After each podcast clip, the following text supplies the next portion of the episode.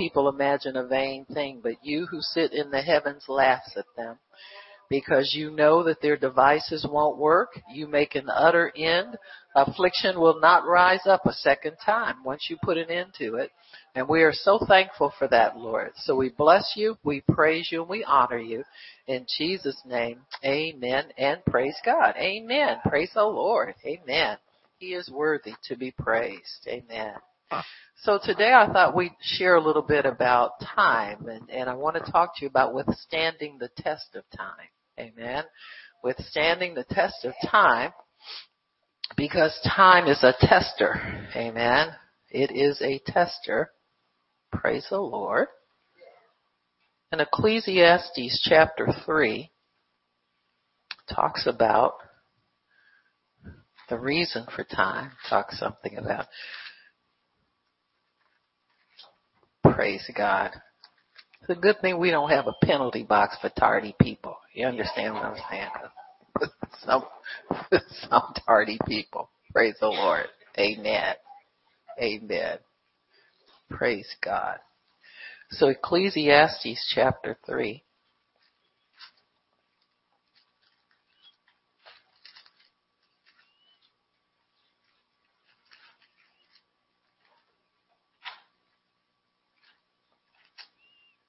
I had a real spiffy translation. I was gonna whoop on y'all, but I just I just had to whoop whoop the King James.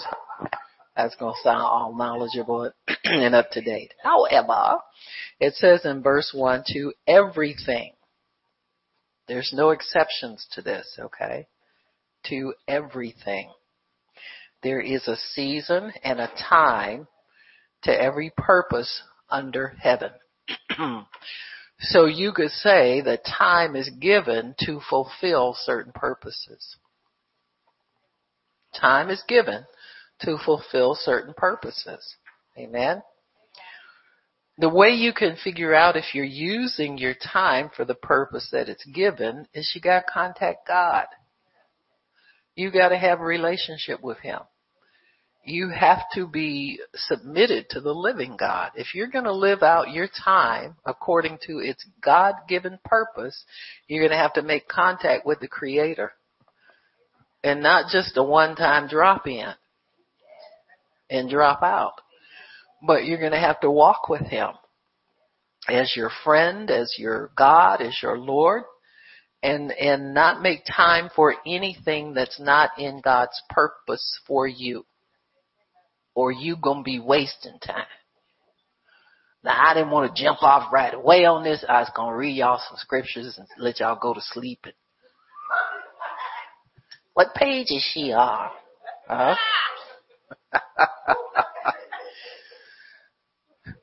However, but I just dropped that in right there because it's timely right there. So there's a time and a season and a time to every purpose under heaven. When you get into heaven, why is there no time and purpose there? Because there's no time in heaven. It's eternity already. See, gotcha. You're but you won't get there if you don't do this thing right here right. You understand what I'm saying? So let's just focus on right out here. So under heaven, as long as you walk this earth, you have time for specific purposes and time for specific things. Why do you think everything is in, now I've noticed it, maybe you don't agree, but I've noticed that there's a rush on everything all of a sudden. What, why do you think that rush is? Why are people rushing to do this, rushing to do that, rushing to, why? There you go. They ain't doing what they supposed to be doing with their time here on earth. Oh, oh, Pastor Barb, I'm itching. I'm allergic to them kind of words. They just hurt me sometimes. Well, you know, if the truth hurts, get into truth. And it'll be your friend. Got me? It'll be your friend. It won't hurt you all the time. David said, I love your law. It's my meditation day and night. You wouldn't meditate in something day and night that hurt your feelings. But you could fall in line with it so that truth becomes your friend and your constant companion. Truth will help you in this life.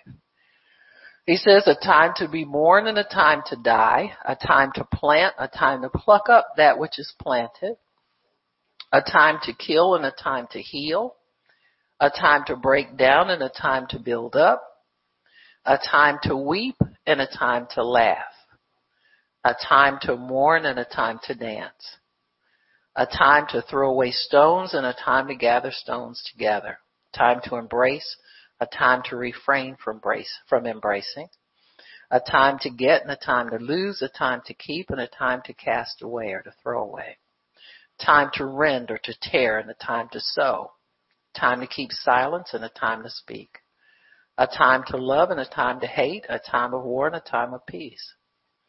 So there is a time for every purpose. There is purpose to everything in the earth. And there's time for it. Things that have no purpose, there is no time given by God for that. In other words, if you don't know why you're doing something, you should ought not be doing it because it, it's not on your plate. You're going to spend time in some things where you look back and you realize, now I should have took so and so's advice right here. I shouldn't have listened to so and so right here and got involved in that but I resisted because it didn't sound right to me, which means it didn't sound right to your flesh. Oh, read some more scripture. I like that better than. Huh? It's true. We don't have time to waste. God gives you time for a purpose that He has set in you in your life for what you carry into this earth. If you knew the real value of what he has put inside of you, you'd be more careful about how you spend your time here doing what you do. And see, that's not the same thing as, uh, I'm a queen, I gotta adjust my crown. Right, right. I ain't talking about that kind of stuff. Huh? You don't need to have purpose to adjust your crown. Huh? Go through all day adjusting your crown. I'm a strong woman. Can't even keep your nose from. Let me stop. Hi. Hi, everybody on the internet. You might be the last people standing today. I don't know. But anyway, we move on. But time is your tester. Time is your tester. We're all sitting beside an hourglass and the sand is going from one end to the other one. And we're being tested on how we spend our time, what we do in that time allotted. We're being tested by time. Time passage is necessary for several reasons. Number one, in, in your spiritual walk, time is used to test your faith in God. If you can withstand the passage of time between when God tells you something is for you and when you receive it, You'll receive what exactly what God has for you. You'll receive it on time. You'll be able to hold on to it you'll be able to enjoy it. If you hasten any of that or if you misuse your time in any way, you're going to miss the purpose for which the promise was given to you. You're going to miss the major focus of what life is supposed to be all about something is going to come up short somewhere. And what happens sometimes is when we receive things prematurely ahead of time, we tend to squander the time that we should have spent waiting for it, doing something that's either going to get us in trouble, get us in debt, get us, you, you'll understand how you mismanaged it by the fruit of it. You see, you see what I'm saying? I always give the analogy about bananas. Nobody likes the taste of green bananas. Huh? They have a totally different taste, green. Now some fruit you can eat it a little underripe. You know, I cheat with fruit all the time. I'll buy melon and you can't tell what a melon. I used to see my daddy thump watermelons and stuff like that when I was a kid. I didn't know what he was thumping for. I never asked the questions. But I went, I go and thump them now and don't. Hello, melon. Are you in there? Can you tell me if you're sweet or not? So you get your melon, you cut it, and it's got a lot of, it looks juicy, but the taste is flat. So you cheat. You put a little sugar on it, you put a little, you know, lemon juice or something to make it taste more like real food instead of, but you can't cheat that well with bananas. Green bananas taste terrible. They taste nothing like the sweet thing. Huh? The tastes are totally different. But everybody buys them when they're a little green. Cause then when, if you let them get too ripe, they look a little crazy. But oftentimes when you peel it back, you find you got a pretty decent tasting banana there. So it's hard to judge by the appearance of some things. Huh? What it's to be like on the inside. So when we start pressing God for give it to me now, I gotta have it now. I got my face out. Sow a big seed so it'll come in real fast. I'll put two dollars on. You know what that reminds me of? Uh, when you know when some people talk about how they give so they can be blessed. I think I used to, I did that for years before I got saved. I would go right out there to Little Jack or Big Jack, whoever is Thistle, used to be Thistledown racetrack.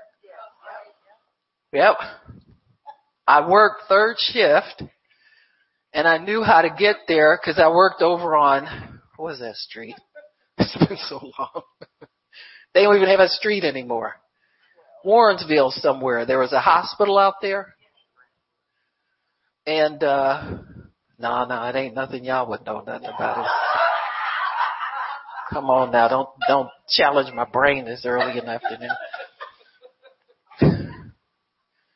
But I could get in there and, and get three races and bet two trifectas before I had to go to work.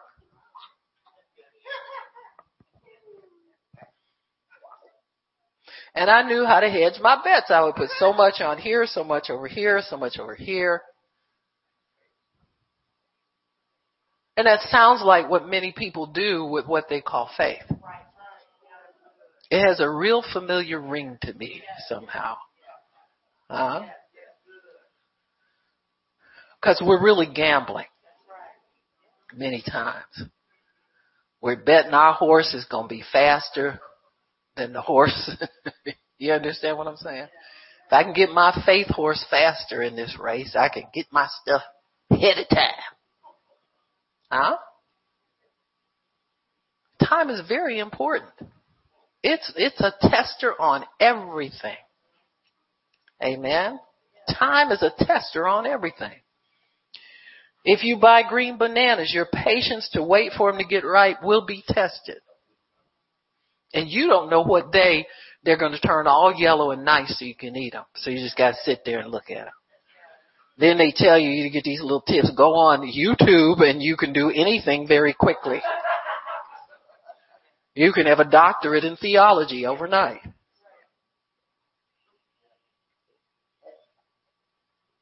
Uh-huh. So you, yeah, you put in a dark, yeah, you put in a dark bag with another banana peel or something like that and it'll get, you know, that stuff seldom works. You understand? It, the time will test all of us. Huh? I you, when we have the, uh, we have the conference and we, banana pudding. Everybody in hospitality say, oh no! You know, somebody will say, like this. Are we gonna make banana pudding? I'm so happy about it. I said, listen, don't play me, alright? Huh? Miss Patty wants it to be made so she don't have to bake more cakes. They want her to bake more cakes, and everybody runs in there, helps her with her cakes all of a sudden. Uh, listen, y'all think I don't be paying attention. I pay attention to everything that's important. Yeah. Oh yeah, let's make it. Yeah, everybody's favorite. They love it. Yeah, I'm, I'm ready. Right. But I tell whoever buys stuff, I said, don't buy them at all looking green. And don't buy them the day we need them. Cause the devil takes all the ripe ones out of the stores and puts the green ones in every store you go to. Cause you done waited too long now. Oh! Because you can't rush time. We're running out of time. Especially if we're not spending it the way God sends, says to spend it, we will run out of it. For your unsaved friends, a day is going to come where they're going to be out of time to say yes to Jesus. You know, now, I know charismatic Pentecostal spirit-filled people don't like to talk like that, don't like to think like that. But there are people that extinguish their time. Amen.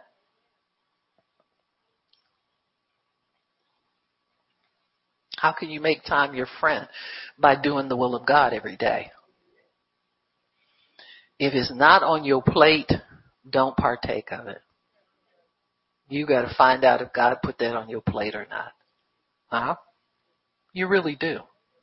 If it's not on your plate, don't partake of it because you are wasting God's time and your time.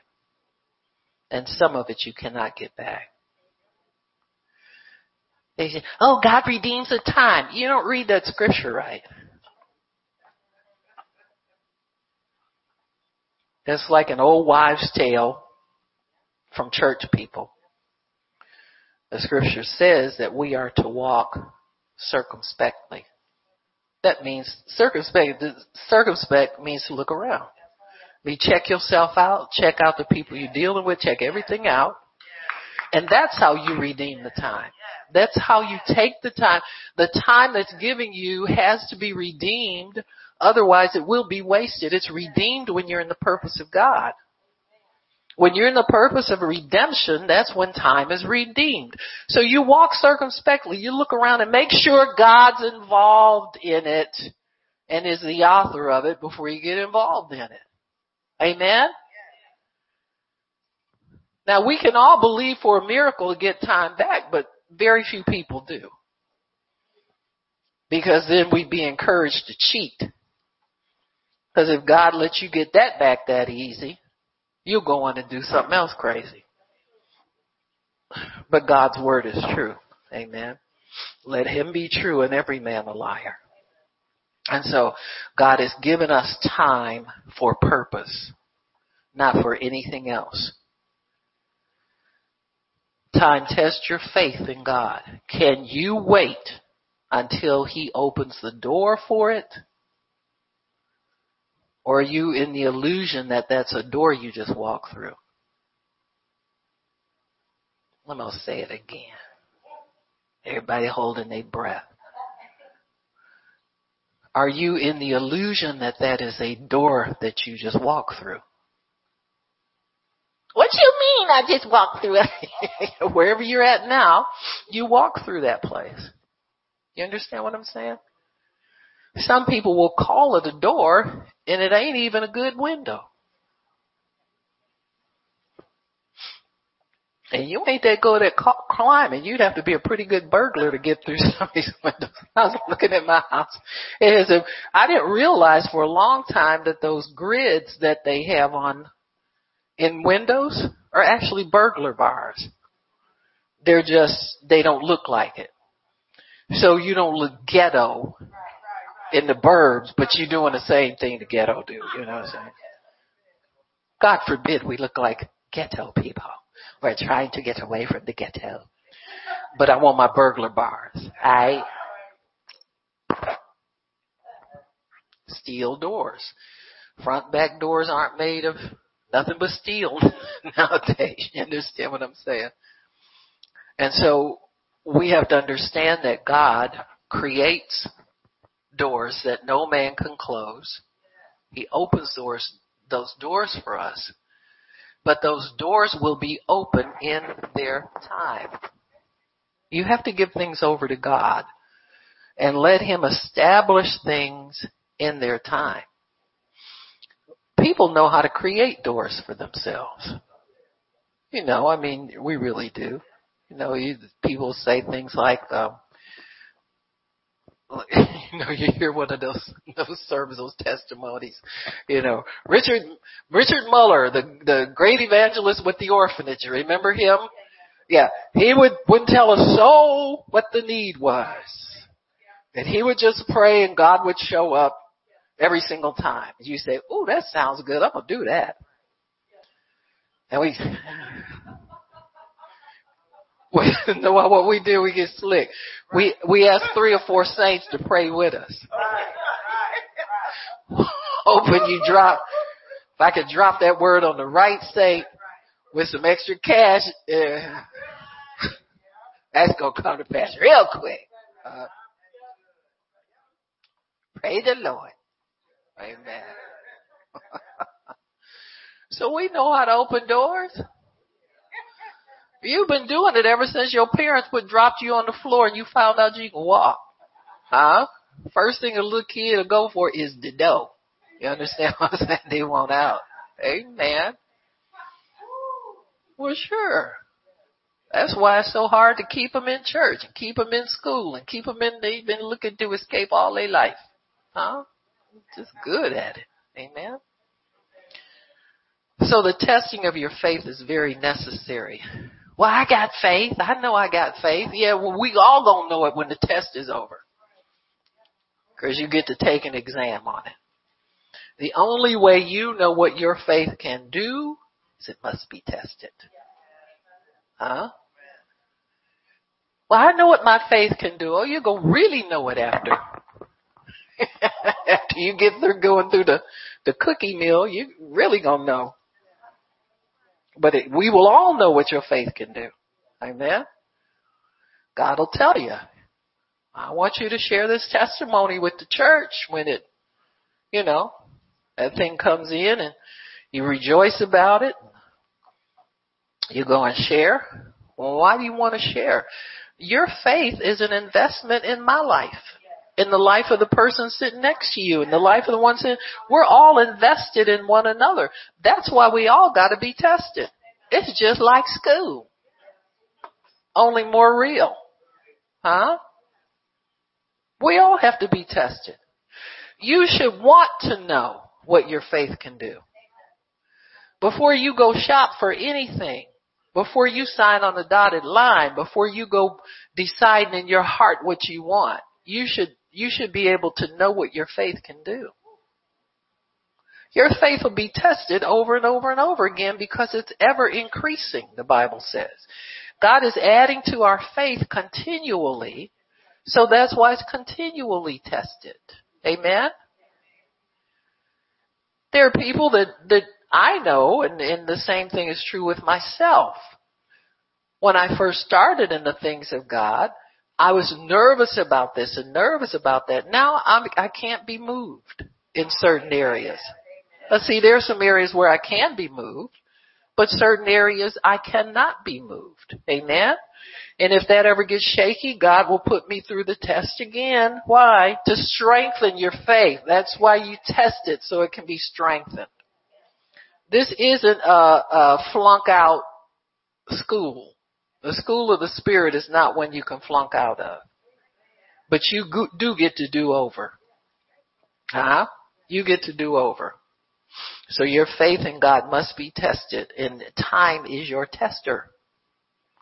Time establishes confidence in God in your heart so that you begin to understand that God is not unjust, but He is faithful and worthy of our trust.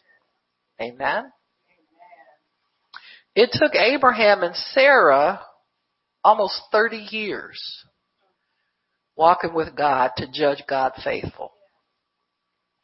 When they started out, Abraham was a little under 70 years of age, I think. When they received the promise, he was 99 years old. He was tested on whether or not he could do it without God's help. That's always the issue. If you can do it without God's help, you don't have a promise, you have a counterfeit.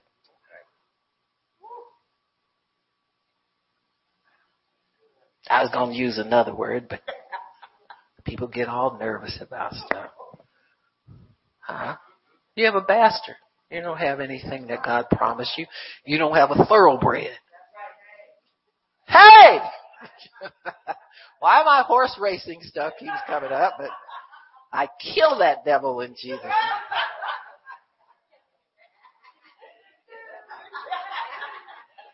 But I was, it's interesting, I was reading something about purebreds in, in, in breeding period. Horses, dogs, I don't know if they do cats, you know, cats just kinda got a life of their own now. You should understand that little animal. Uh, anything you don't see it coming and it don't make no noise and all. You know what I'm saying? Ain't my cup of tea. But it, in order for uh, uh, a, an animal that was a horse, no offense, don't take no offense. That, that old fat cat of yours don't do nothing but eat. and Coco too, so maybe they they belong to the same thoroughbred club. But thoroughbreds are not considered to be thoroughbreds until 14 generations of breeding from the same sire and dam are accomplished. Did you know that the Bible counts the generations of Jesus in 14s? Yeah, yeah, yeah. Yeah. See, uh, people don't come up with anything original. It's all from the Bible. Amen? He's a purebred. He's a thoroughbred. He's what God promised. Amen? Absolutely.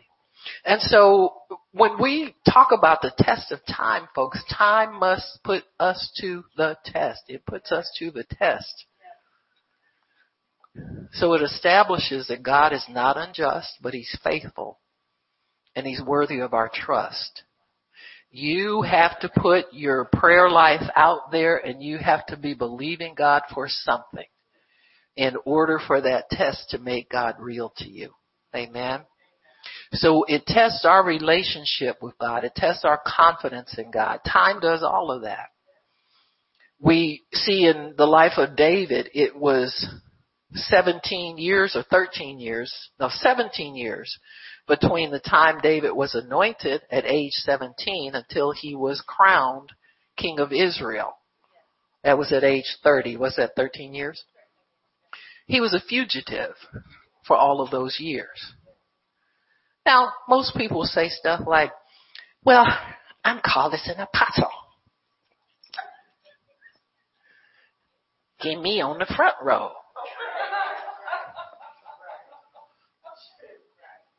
Where's the truth? I mean, adjust my crown. Mitre, whatever it is. The bishop, whatever. Yeah. So people get a prophecy and run out and think a bunch of people are going to make a big deal out of them. Uh-huh. Then you find out they chase you out of the church that you used to like so much, couldn't keep you out of there. Now you're all of a sudden very suspect.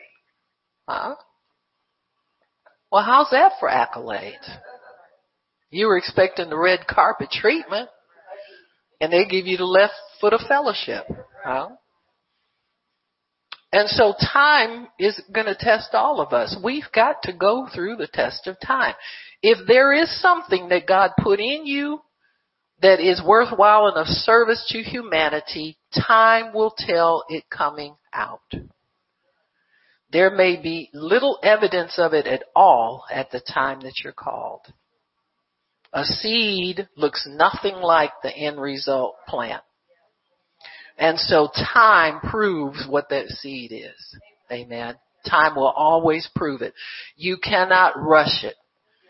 You cannot make it manifest ahead of time. Time is the great tester of all things. Joseph had a dream at age 17, very similar to David. Thank God by the time Abraham's seed lived a few generations because of learning about God, their time was cut down, but not eliminated. So Joseph was called at age 17, thereabouts. He was in prison for most of his development. Huh? That's for you people like an early release of all the thugs in the family. Uh, you come on now. You don't want Babe out on the street. You didn't want him in your house. If he had to come over there Thanksgiving, you counted the silverware, you counted everything. And right after they left, you get the silverware drawer out. And it ain't even silver no more. It's just matching flatware. You know, I'm like, hey, he'll take that to the pawn shop. You all praying for him to get released early and all this kind of stuff. Stop it.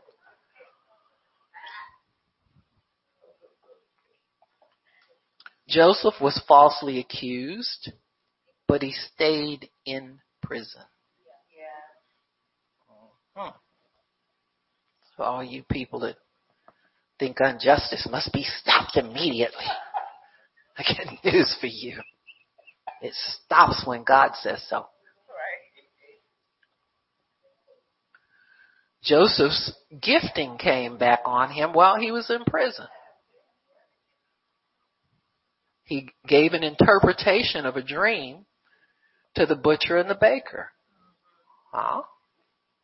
The, uh, uh, not the butcher, it was a, who was it? The baker, I know that much, and the wine steward. Yeah, the butler. So the wine steward guy got out. And Joseph said, uh, mention me to Pharaoh when you get back up. You know, you know, I know you work up there at the palace.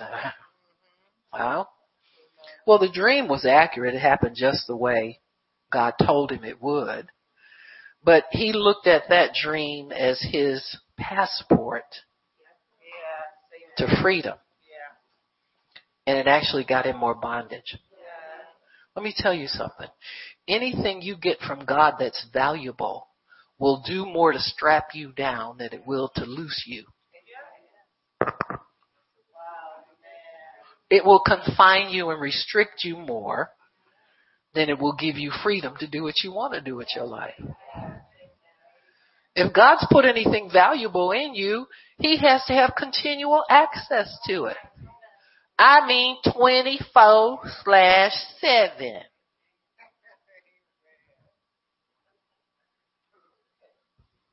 Well, God uses me in dreams and said, okay, hey. We all got a little something working for us. One dream is no more important than another one is. Amen. They're to profit, or one gift is not more. They're to profit everybody. Whenever God, but the thing that'll make yours most profitable is the amount that you yielded over to God and yield your entire life to God and make yourself available to Him. I remember we were in a church when I first got started and, and I just developed a big distaste for religion. but I also had a distaste for religious people. Cause they're the meanest bunch of little critters I've ever run into. You understand what I'm saying? Religion is, is hateful. It really is. And, uh, I used to talk to guys. Said, "Well, God, they do everything in the church, and why you use them?" And he watched. He had me watch somebody one time for a period of God for a period of time, and he says because they make themselves available.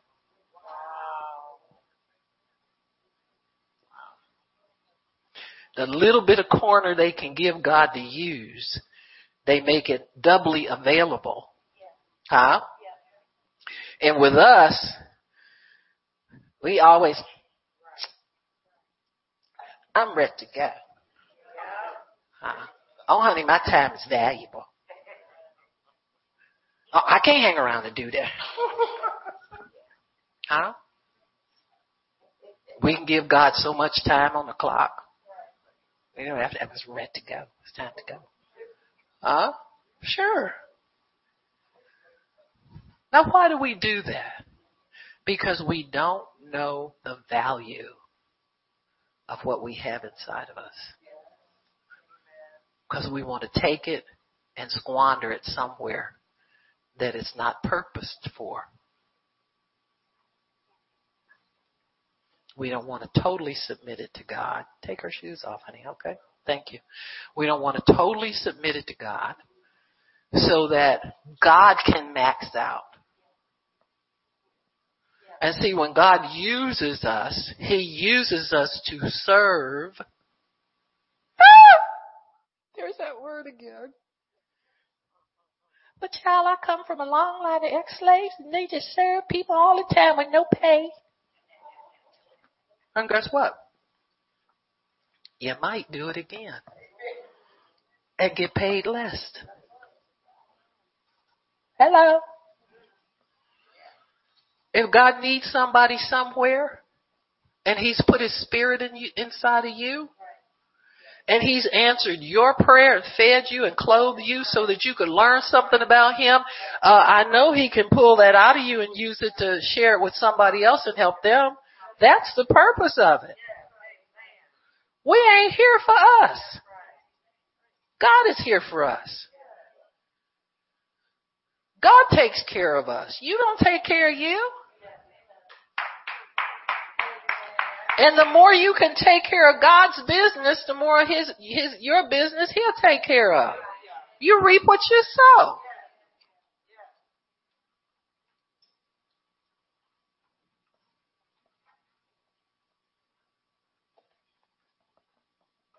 Joseph finally got out of prison, but he got on the, he was shocked when he got out. That's always the response when God shows up. Huh? All these people talk about it, you know, I, I'm called to this and I'm called to that. I said, well go do the next step. What you mean? What you mean? I said, you gotta talk to God to find out what that is. People like the shortcut of things. They want to canvas everybody else and see how they got where God put them. I think they're gonna get it all, suck it off your brain. Well, all they'll have is a cheap imitation of who you are. You don't want that. You take your time with what God has put before you. Amen. The other reason for, for the testing of time is to test our diligence because the Bible says we must be diligent to the end to receive our inheritance. So your promise from God is more than stuff. It's an inheritance. Which means that it has power to affect your life in a positive way. But also it can be given to your children, your grandchildren. It's like you would spend your own money that you inherit. When you inherit it, you have possession over it for distribution. Or you can hoard it all up yourself. I don't know. But it is for distribution. So that when God gives you something and you receive it the way He wants you to receive it on time in your life, it becomes a permanent possession for you. It is an inheritance for you. Now not everything God imparts to you can be used at your discretion. Anything that has to do with the anointing, with the work of God is totally under God's control. You can't control that. You can't control where God will send you. You can't control Him, can't control the message He gives you. Can't control any of that when it has to do with the work of the ministry. But the things that are your personal possessions, they come to you. You have some discretion over those things. Amen? You don't have uh, uh, control over your physical being. You, you can't go anywhere you want to go. You can't be around anybody you want to be around. You, you don't have that kind of control. If you knew what God had put inside you and what He's called you to, which is revealed over time, it won't be revealed to you all at one time. Most things you have to walk through and by experience know the call of God. You just can't sit up and read your Bible and imagine you being this or imagine you being that and, and that's fulfillment. You have to live by faith and, and, and understand that God has called you to walk a certain walk. He's called you to do certain things for Him. And you must do those things. Mostly we're tested in patience. Amen.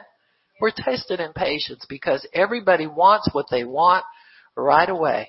Amen. Go to uh, 1 Peter 4.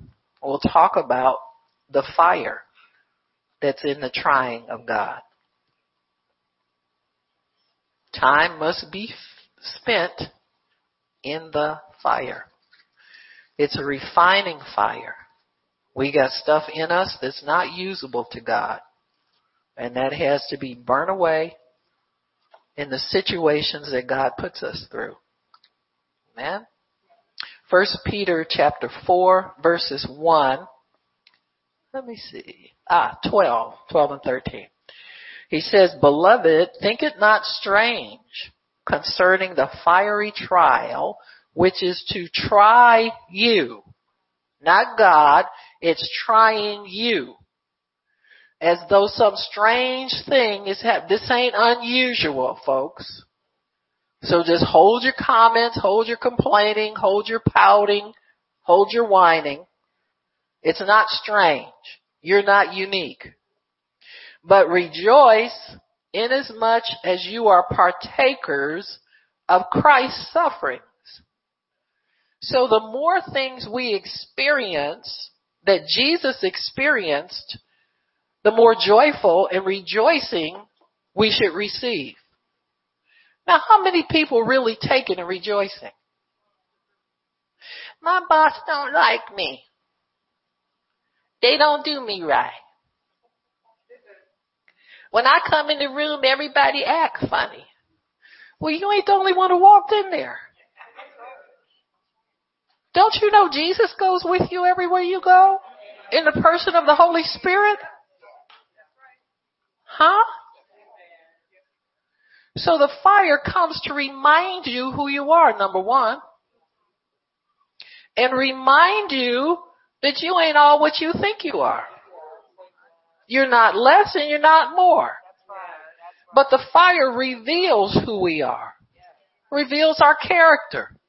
Reveals our, our obedience to God to, to handle the fire the way He says we're to handle it. Now listen, we all been touched with a hot stove. And what do you do the minute you touch it? You pull your hand back. If you got good sense, you will. But suppose it had to stay in the fire. Well, that don't make sense. Well, no, but that is God's way now. Don't tell me it don't make sense. But if you have to stay in the fire, then you have to seek comfort from another source. So why are we all trying to use natural means to escape the fire and not endure it and take God's comfort while we're in the fire. See, we all like the story about the three Hebrew boys. They one blinked, didn't smell like, and girl, that fire ate them people up there, threw them in there. That's our favorite part. Huh?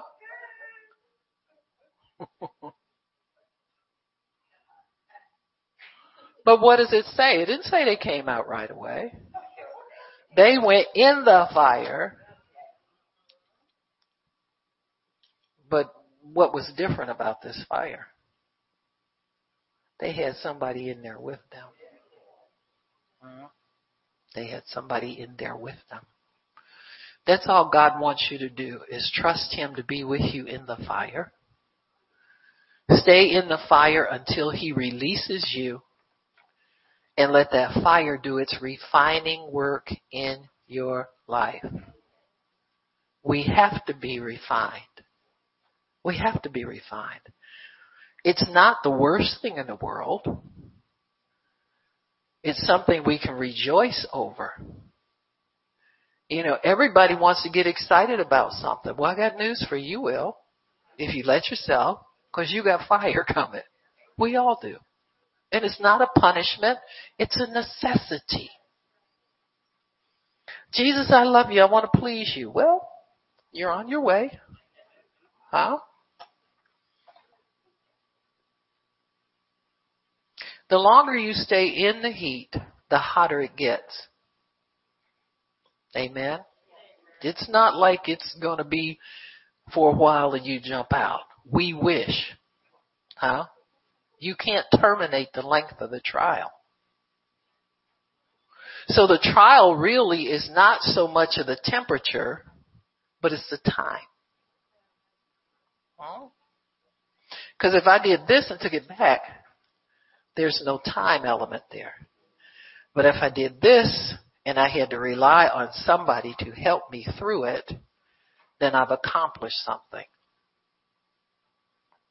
It's not that unusual. Look at all them people, the fire eaters and fire walkers. Every, there's a, something in man that wants to endure some kind of punishment to prove there's something more about them than we know.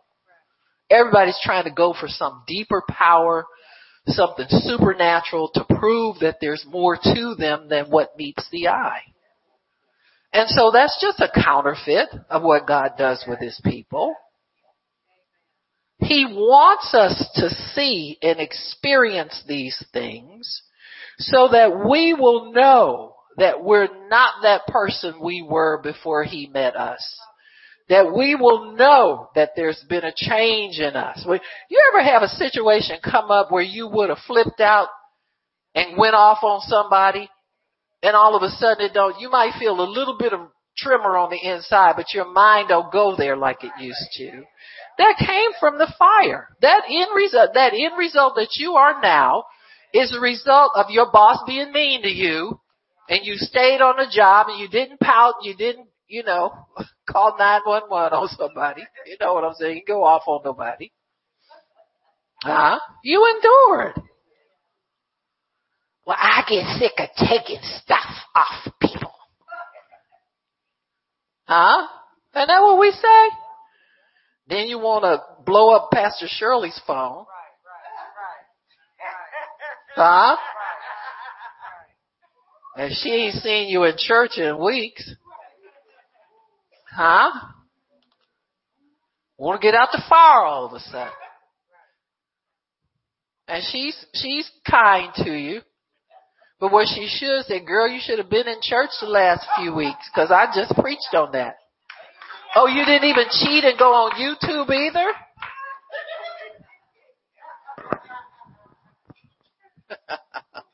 Talking about the saints now. Huh? All of a sudden every, you know why that happens to us? It's not that God is punishing you with a mean boss because you didn't go to church. But it's to prove to you that when you miss, you miss. It's not that you are missed, you miss. Huh? Because life in the spirit goes on for all of us. You understand what I'm saying? We don't dare stop. I mean, I know everybody's too mature now to stop and wonder why somebody ain't here. They ain't here because they don't want to be here. You got me? End of discussion. You start wondering too much and you'll be missing.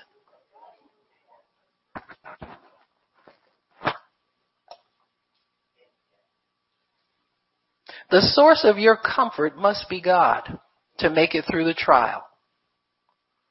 And you prove that to yourself because people come up to you and say, well, uh, what's going on in your life? Well, it's going to get better because that don't help you. Look at Job's consolers. God had to show up and help him anyway, even after all that.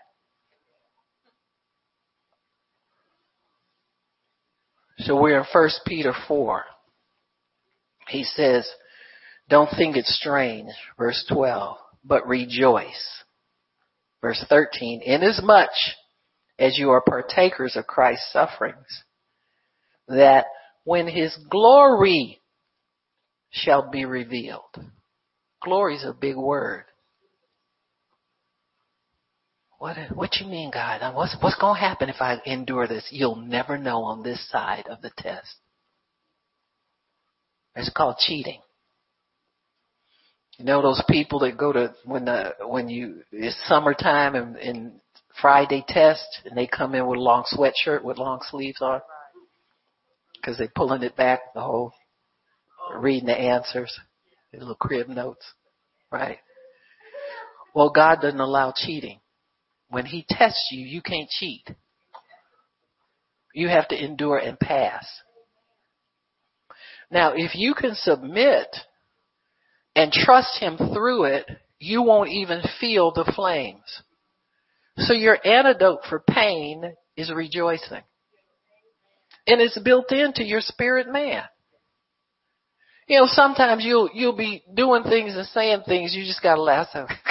God, you got me. You understand what I'm saying?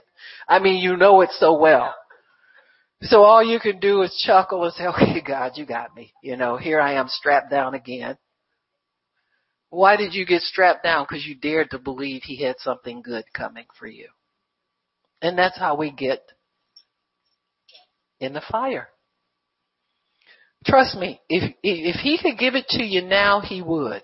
It would, it would be an instant deliverance or an instant gift. But he can't give it to you now. Your faith won't pull it in. In other words, you gotta build a bigger garage and expect. I, I always give this example. I remember when, uh, during the late 80s, car, the prices of car, cars went up drastically. And I know now, looking back now, that all of this has been explained to us. Tariffs drove them up. And they were even saying things like sticker shock. Remember those? You got sticker shock. So what did everybody do? You bought Japanese. Even though you wanted GM. I don't care what tariffs they put on something. I'm gonna want a GM I'm a GM girl. You understand what I'm saying? I can't even pronounce they sushi. You understand what I'm saying? I mean, you know, no offense to nobody, but that just ain't my language. Not in food, not in cars, not in, you understand what I'm saying? Can't handle it. And so, I remember all the cars, American cars, they cut them down drastically in size. It was like a sin to have like a Lincoln Continental. Diamond in the back, sun, yeah, or dig in the sing. Woo hoo. Yeah, you, you couldn't have that. I'm serious. You had to cut your song short and go with the sushi. And, and they got sushi cars. Huh? And I remember riding in one with somebody one time. I said, this thing rides like a tin can. You know, get me out of here. If we run into something, it's over for the kid, you know? But, uh, that was what we went through. And between that time and the time my husband started looking for another car, I got saved. And I was on the ceiling talking faith all the time. I was, let me, let me have it. Get it with my faith. And I remember praying with him about it. And I said, what kind of car do you want? Well I said, no, what do you want? You understand what I'm saying? There's a want in there in everybody. Just gotta know how to let it out. I didn't ask you what you thought we could afford or what you, uh-huh. So we went to the Cadillac dealer because he had owned a Lincoln and I thought, let's go upscale. Nothing against you Ford people. But why do they say it's the Cadillac of? I know. I'm not gonna get of. I'm gonna get take the of out of mine. Huh? Cause my faith can do it. And I just like them things. so anyway, but that's just me. You like what you like. Yeah. Okay, what you like. So anyway, as long as you can afford it, Yeah. Nobody's coming. You ain't parking in everybody else's yard trying to keep it from the repo people. Huh? You know, your cousins got driving around, I got a deal. then they start calling you. Is your garage empty? We're parking in your garage now. It's a true sign. But I remember praying about it and we pray, I prayed about it for a little bit. And I just kept telling the Lord, I said, well Lord, just let me know. I said, I believe it's close. I just like knowing stuff from God. If He'll tell me, I'm begging Him to find out. Cause I want to know how you can tell when you're close. I want to know how you can, do, you can relax or you can get expectant or whatever, whatever. You understand what I'm saying. He's more in tune with what God has. And I remember going in the house and he, the car he had then, I think it was a Chrysler, the old New Yorker they made that was very small. And, uh, was short. All of them were snub nose cars. And I remember I parked on the left side of him. He parked close to the door, of course. he was always close to the door. And I had to walk, but that's a whole other story. But anyway, I remember getting out of my car and walking around as though, and his car is here and I'm walking around like this to get in the house. Couldn't tell why I was doing it, but that was my faith had already built the car and it was like a matter of another few days and we went and got it. Amen. So faith has a reality and a tangibility to it that is unmistakable. Don't run out and get nothing until your faith can see it in your garage. And I mean your faith. I'm not talking about your imagination. I mean your faith. You hear me? Till it's that real, you can almost touch it. I know there have been times where you can pray. I've prayed and I feel like it's right there and then it's 10 more years before it shows up. Because faith is always now. But time is needed to test to see if your faith is going to hold. Cause not only do you gotta get it in your garage, you gotta make payments every month. Unless it's a cash deal. Huh? I remember when everybody was, all the faith people were talking about, uh, debt free, don't into go into debt. Oh, you can't go into debt. You know, debt's a sin and debt's this and debt's that. And so I had listened to that and I thought to myself, I said, well, you know, I'm, I'm not going to put myself in bondage trying to go get stuff cash all the time. You know, sometimes cash does real, not really make sense. Um, and you know, what's his name? Uh, yeah, he would disagree with me, but there are times when it doesn't because we've proven it. Amen. Times of recession, you hold on to your cash and you use somebody else's. You got me? It's just depends on, on what the condition of the economy is. And so we went through some times where it made more sense for my husband to get a loan for the car. And then all of a sudden, we looked up and we had enough money saved to pay cash for the car. But he had already taken the loan out and one day he was writing the check. He said, no, this don't make sense. He said, let me go ahead and pay this thing off. You understand? What? So if debt free is real and it's God, if you're walking with God, you're going to walk into it without putting yourself in a strain, without condemning yourself because you don't do it. That's the worst thing in the world to do. Huh?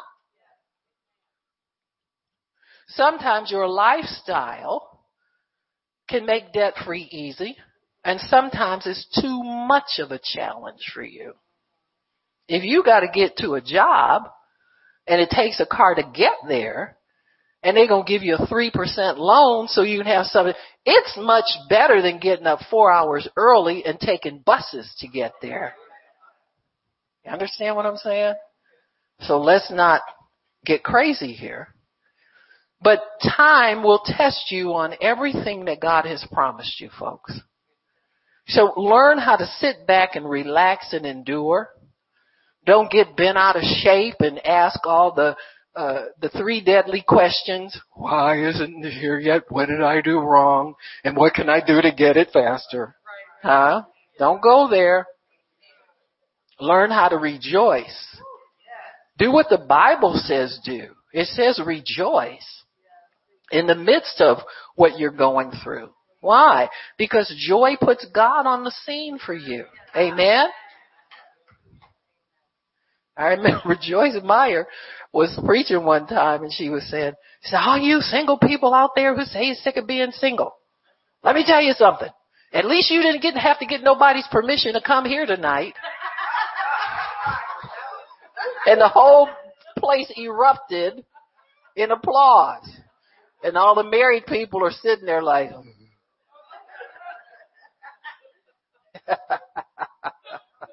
huh?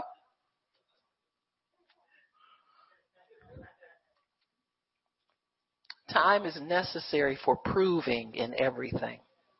I mean, uh, we, we talked about the green bananas versus ripe bananas. It takes time to get them ripe. When you prove things, time, alcohol, when you make, when they make whiskey, they make it a certain Oh, you ex-alcoholic sitting up there acting like you don't know. Oh, what's she talking about? Whiskey? I wouldn't, my lips would never touch such a thing. I don't care about all that. But you read bottles. Huh?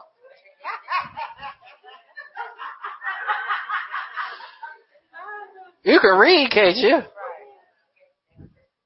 Well, where did the term proof come from?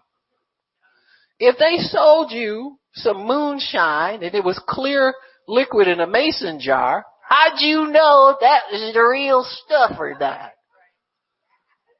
So they set fire to it to prove there was alcohol. And then professional distillers got involved and they were able to tell by how fast it burned, how much it burned, how much heat it got up, how much alcohol was in it. That's where you get your 40 proof, 50 proof, 100 proof, 180 if you like rum, you know. That stuff, you take the top off the bottle, you gotta clear everybody out the room. It's like, whoa. Where's Chuck when you need her? You understand?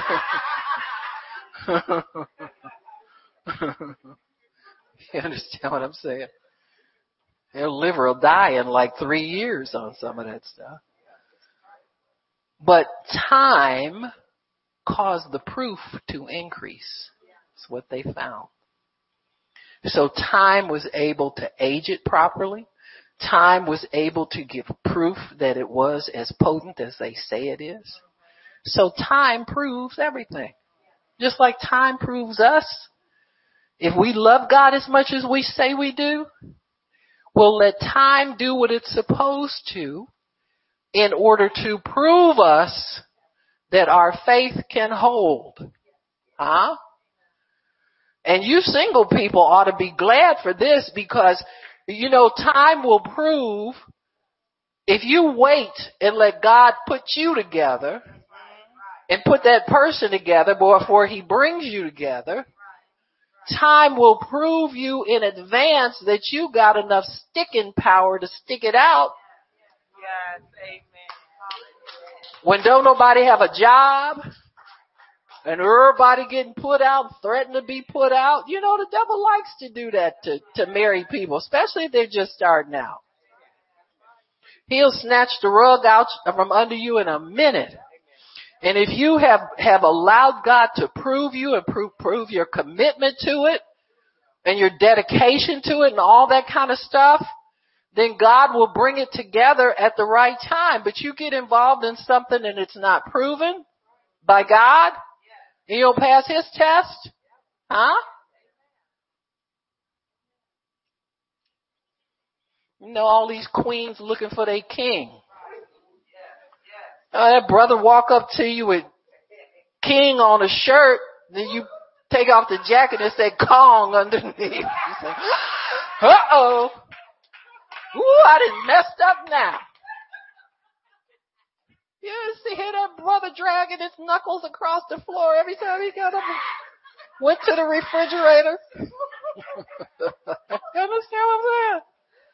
You know I'm talking about Tish. You know his brother like that out there. Huh? See, God does that so you can tell how often he go to the refrigerator. You gotta buy some serious groceries. To, well, anyway, I'm not gonna go there. I might have to take you to a diversion down female trick lane to.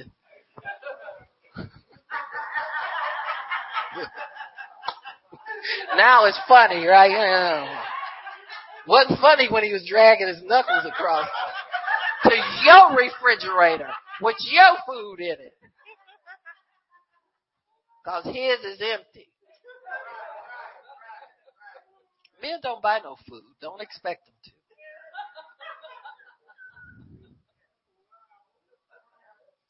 Well, I went to the store the last time. He should go, oh, so, ooh, excuse me, sister. Your crown done got crooked. You sweating groceries. A queen know how to get groceries in the house whether she shops for them or not without involving the king.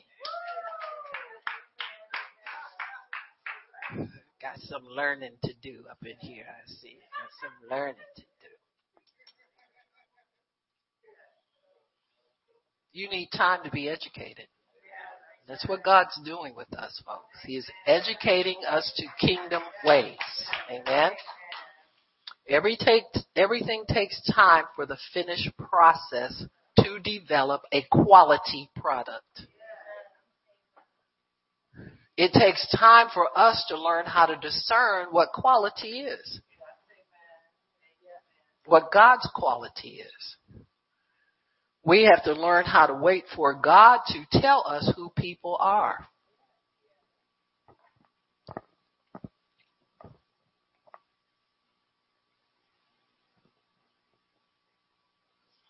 Anything that you need that is going to serve you in life takes time. A degree takes time.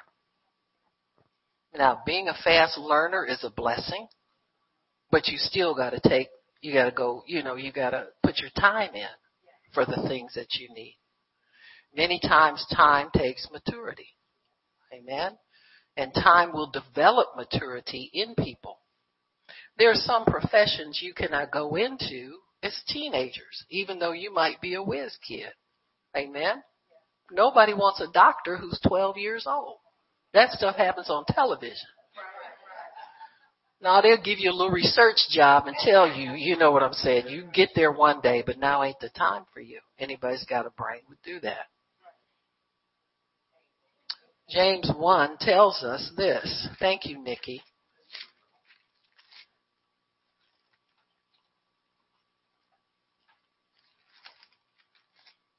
James 1 tells us that patience, time does something for us that immediate things cannot do. Amen. James 1 3. Knowing this, well, it says in verse 2, Brethren, count it all joy when you go through different trials. There's more than one, so quit talking about the big thing that happened to you.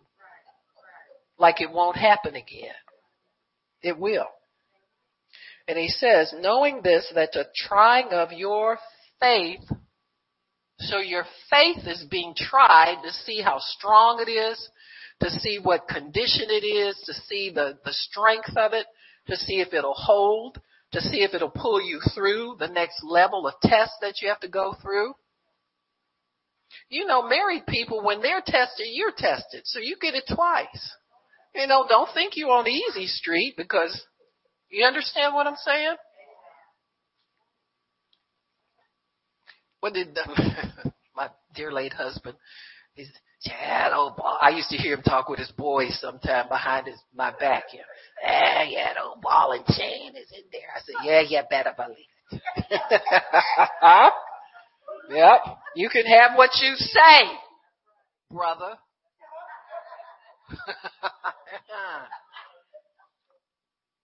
yeah, that's my middle name. Yeah, and chain in there. Good for you. So trials are to be met with joy, not because you're happy about it, but joy is a protection against the negative effects of endurance. Joy actually repels depression, discouragement, Joy is a healing for you. That's why the Bible says to count it all joy. All of it. Not just the parts that you think are easy to, to handle, but the whole thing should be counted as joy. Why? Cause you outsmarted the devil this time. He thought he was making your life worse and actually he's making it better. Cause devil, when I come out of this, I'll have something that you didn't give me and you can't take away from me. This, for what I'm getting for this is all God. And so joy is not for the, the, the, it, it is for the process. You don't, you're not joyful that the process is going on, but you can have joy through the process looking at the outcome. If you keep your eyes focused on the outcome, well what's the outcome? You're gonna have what you ask God for, and then some. So you can be just as joyful enduring and going through as you were when you first talked to God about what it is you're believing Him for. And don't disconnect the trial from the promise. Like, I don't know why this is happening to me. I do this, I do that, I do that. Yeah, and you're going to do this too. And if you count it all joy, you come through it fine. You won't even smell like smoke. You'll be like the Hebrew boys. Amen? Your eyelashes ain't singed. Your hair ain't singed. Amen? You know, I was listening to a testimony about this woman that had chemotherapy. She was a Christian. And she, she really wanted to do the word, but her family was concerned and, and, um, she had to do the chemotherapy. She lost her hair. And she said, I told God one day, I said, God, I want to really laugh at the devil. She said, give me a nicer head of hair than I had before I went through this. And she said when she was done with her chemo, her hair started to grow back and people would always marvel at how beautiful her hair was. She'd even give testimonies. She'd go up to people and they'd look at, she said, are you looking at my hair, dear? Oh, let me tell you, uh, let me tell you the testimony about it. Amen. She didn't try to take credit for it or brag about it or anything. Let me, and it opened the door for her to give testimony over and over and over again to the goodness of God. So her end result was exceeding and abundantly beyond all that she could ask or think. There are some people that their hair never comes back after chemotherapy. You understand what I'm saying? They struggle. They struggle with their appearance and all these other things that the enemy would do to disfigure you. Amen. But when she finished her trial, she made sure she asked God for total restoration, even better than before of all things. And see, she got that faith while she was in the fire of going through that. Amen. You get the fire for that and then some when you go through. You go through with God. Instead of being mad at God that you had to have this, why me, why me, why me? Why not you? Man. You hear people exalting cancer like it's some big deal. You gotta be careful with that kind of stuff. Put them little pink ribbons somewhere. Get you some prayer cloths out. I'm serious. Go help the go help the, the sick with the blood of Jesus. You understand what I'm saying? When diseases start getting all this kind of attention, well, you gotta notice it if you to notice it. I ain't got time. What I got three minutes now? I ain't got time for all that unbelief and sitting up there. Who, what's wrong with the poor cancer survivor? You're not a survivor. You're an overcomer if you're in Christ. Don't you go identifying with, you're not merely a survivor. Are you kidding me? What Jesus did, did for us, He didn't do that for us just to survive and run around with pink ribbons everywhere. Fixing your crown and all that. Cut, cut that stuff out. Get in the real thing here. Hebrews 12:11. You still with me, ladies and gentlemen? You still with me? I digress. All right, Hebrews 12. Let's go to something happy. 12:11. Oops, now no chastening for the present time seems joyous, but grievous. In other words, God's expecting you not to like the trial all the time. So don't try to fix your face up like you like it. Amen. But you can have joy. Joy is different than like. Are you kidding me? I'd rather have joy any day than to like something or somebody. Amen? I can have joy over the fact that, that the people in this ministry are healed. Amen? That's better than trying to like everybody. You understand what I'm saying? Individually. We don't live on like. We live on the things of the Spirit. We live on the, the, the joy that we have, that we have a Christian family. We have a, a family of consistently faithful people who will pray. Not just for their own needs, the needs of others, but the needs of the nation, the country, that they are givers, that they love God.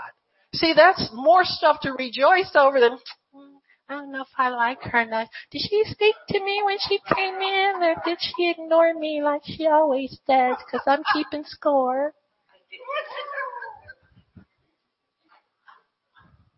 I don't live like that. I don't have time to live like that. You know what I'm saying? So the fruit of God's Spirit, folks. Trials are not pleasant at the time you're in it, but the fruit of His Spirit transcends time because it's eternal. It comes from an eternal place. So you can bring eternity down into your limited time or your trying time. So that's what the fruit of, that's what joy does. It brings eternity down in the middle of your time you have to endure. So you get into eternity in the middle of your endurance trial and you don't notice the passage of time. Huh? When you're in unbelief, you notice it. When you get over in the spirit, you don't. I'd rather live in the spirit, and this is why God trains us to do this. This is the only way you live in the spirit. You get forced to be there. The fruit of God's spirit are eternal and project us into eternity. So when you walk with God, you're not in this earth realm anymore. You are projected over into eternity where He lives. And at the end, there's a fruit that's yielded from your spiritual tree. And it's the peaceable fruit of righteousness, which means that you're not easily moved by your flesh anymore. Amen.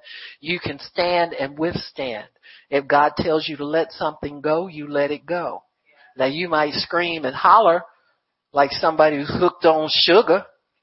You know what I'm saying? Huh? Or like the baby when he you drop that binky somewhere and you don't know where you dropped it, man, you're in trouble. And you better not go buy a fresh one because they know the difference. Yeah, they do. But you're gonna be in trouble for a while. But they yield a, fr- a peaceable fruit of righteousness. As time passes, peaceable fruit is established. So you get more and more fruity. Amen. As time goes on people and you will see how much you've grown. God will tell you. You know how you've grown? God trusts you with more. Huh? He's not reluctant to put the more into your hands. He doesn't want more to mess you up. And it'll mess you up. I don't care how much you say, well, you know, God, if you give it to me now, I ain't gonna do nothing wrong. Yes, you are. As sure as you standing there telling that lie, you're gonna do it. You understand what I'm saying? So it'll come in its season. You ain't ripe yet. You understand? You ain't ripe yet. You just gotta stay in there until you ripen. So the fruit of righteousness, you know what righteousness means? You're not angry and begging all the time and, and mad at God because you don't get something right away. Huh? And you ain't doing it to show all them haters. Huh? That said you would never get this, well, gonna never get that. God don't, He don't bless you to prove nothing to your haters. He blesses you to establish His covenant in your life. It's your crazy self. Huh? That's why you ain't got nothing now. You go out brag to the haters, they be done took it away from you. Cause they waiting for you to get something so you can pay them back for everything you done borrowed. Are we done? Thank you, Lord. All right, well, let's quit. Father, thank you for your word and for understanding. Thank you, Lord, for the power in your word. Thank you, Lord, that we are all here under the test of time. We are withstanding the test of time, Father. We'll come out golden. Amen. We'll come out as pure gold. So we thank you for it, Lord. We bless you. We praise you for it in Jesus' name. Amen and praise God. If anybody needs prayer, come on up. I'll pray your